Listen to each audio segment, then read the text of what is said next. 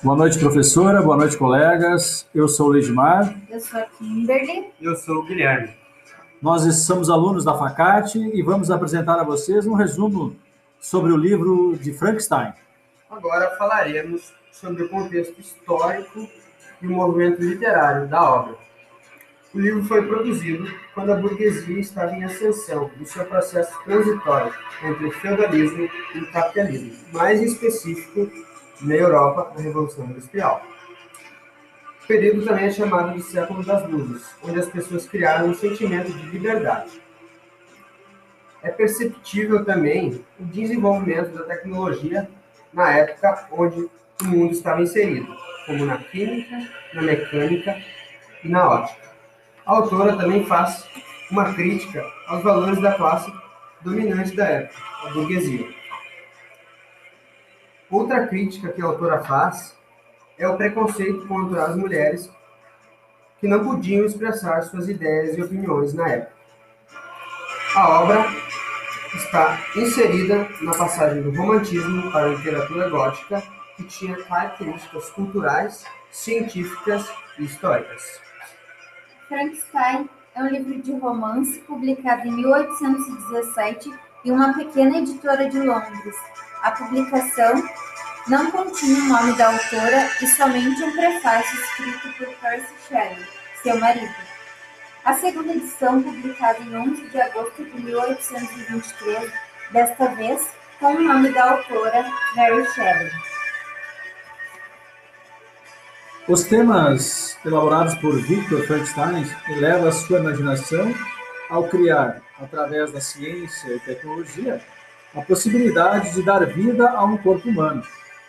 Então, os necrotérios e os matadouros eram fontes essenciais de suprimentos.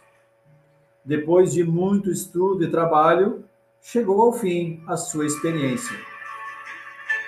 Deu-se ali então a criação da mais abominável criatura que Victor poderia imaginar.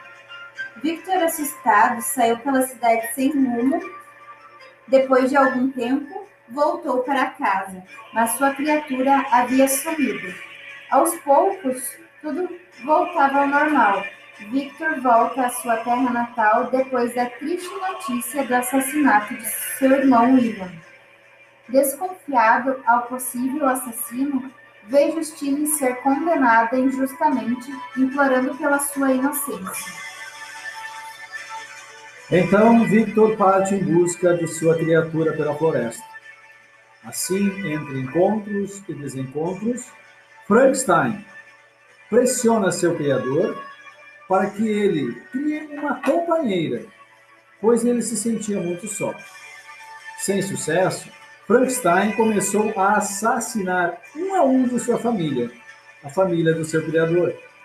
Desolado pela situação em que se encontrava, Victor parte decidido a matar a sua criatura.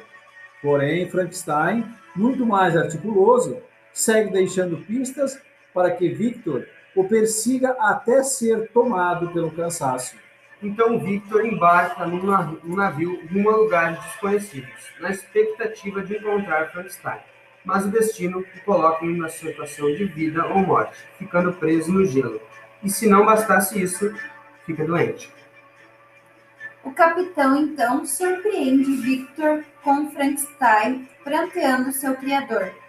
Sabendo que Victor não resistiria, Frankenstein parte para a morte e lá cometeria seu suicídio, trazendo paz aos humanos.